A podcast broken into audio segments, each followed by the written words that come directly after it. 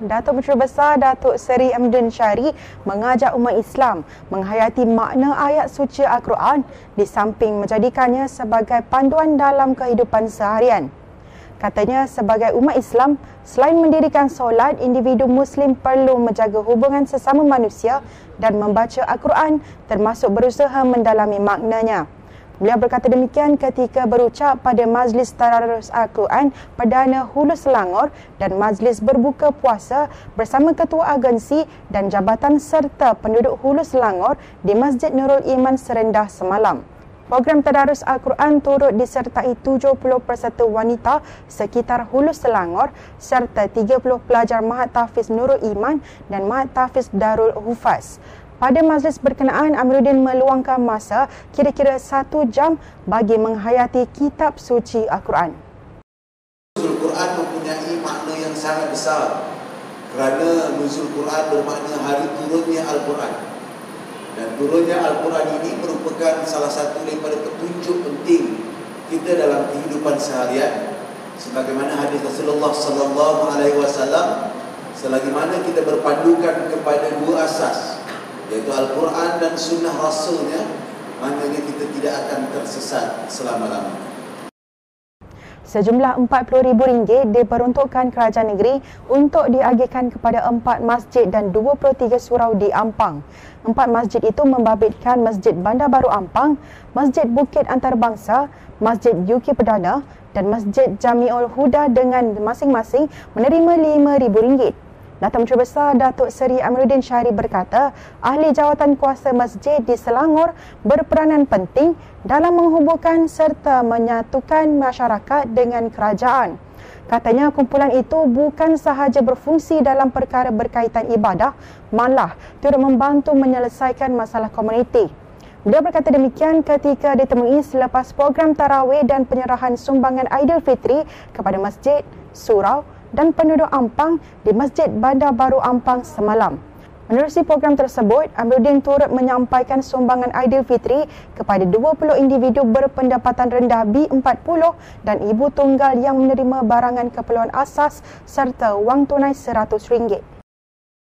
Uh, ketika PKP sebagai contoh, ada masjid-masjid membuat program bakul makanan mereka. Ketika banjir yang lepas, ada masjid menyediakan tempat untuk sebagai pusat pemindahan sementara tanpa uh, melalui proses ataupun tanpa tanpa disuruh maknanya mereka voluntarily melaksanakan uh, proses itu jadi saya rasa fungsi itu harus dipergiatkan ditambah dan uh, dia boleh menjadi penyatu kepada masyarakat dan boleh uh, memastikan masyarakat sentiasa terhubung dengan kerajaan dan uh, pihak-pihak yang berkenaan untuk menyelesaikan masalah mereka. Sebanyak 20 badan bukan kerajaan NGO dan 125 anak-anak yatim dan asnaf diraih dalam program berbuka puasa Anjuran Pertubuhan Kebajikan dan Amal Wanita Selangor Pekawanis semalam. Yang di-Pertua Pekawanis, Datin Seri Mazdiana Muhammad berkata NGO yang diraihkan banyak menyumbang kepada komuniti termasuk orang kurang upaya OKU dan pertanian yang aktif. Menurut Mas Diana, program Nur Ramadan adalah program kali kedua dianjurkan bagi memberi penghargaan dan sumbangan NGO. Dia berkata demikian pada majlis berbuka puasa yang diadakan di kediaman rasmi Datuk Menteri Besar semalam. Alhamdulillah uh, kita menerima uh, 20 NGO di mana kami bagi sijil penghargaan dan juga uh, sumbangan kepada anak-anak yatim dan asnaf seramai 125 orang. Ya, dia, dia punya senarai anak-anak yatim ni kami ambil daripada zakat Selangor.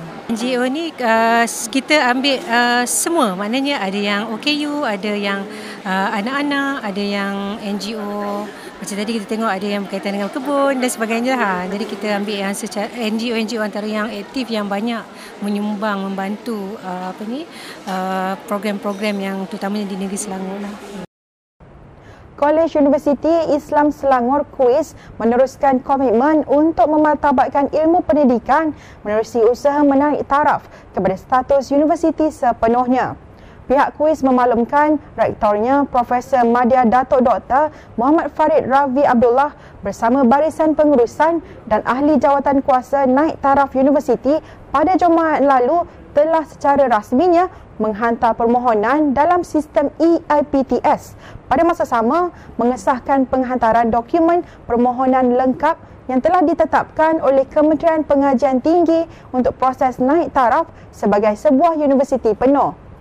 Untuk makluman, Kolej Universiti Islam Antarabangsa Selangor KUIS merupakan sebuah institusi pengajian tinggi Islam milik Majlis Agama Islam Selangor MAIS sepenuhnya yang ditubuhkan di bawah Akta IPTS 1996. 40 anak-anak yatim dari Pertubuhan Kebajikan Islam Peribadi Mulia Sungai Kantan Kajang menerima hadiah Aidilfitri daripada Aeon berupa baju raya dan duit raya sempena program CSR Aeon Bubur Lambuk Mega bersama Majlis Perbandaran Kajang MPKJ dan komuniti semalam. Semangat disampaikan oleh Pengarah Jabatan Perancangan Pembangunan MPKJ Ridwan Idris bersama Pengarah Urusan Aeon Delay Malaysia Datin Nur Yahwati Muhammad Noh dan Ketua Aeon Big Sedia Berhad Syekh Farouk Syekh Mohamad. Program yang berlangsung di pekarangan Aeon Big Bandar Tun Hussein On itu turut menyaksikan yang di-Petua MPKJ Najmuddin Jemain menyerahkan 1,500 pack bubur lambuk yang dimasak secara kenduri bersama pegawai dan kaki tangan Aeon Big Bandar Tun Hussein On Ceras. Sekian semasa hari ini, terus layari platform digital kami dengan carian media Selangor dan Selangor TV. Bertemu lagi esok.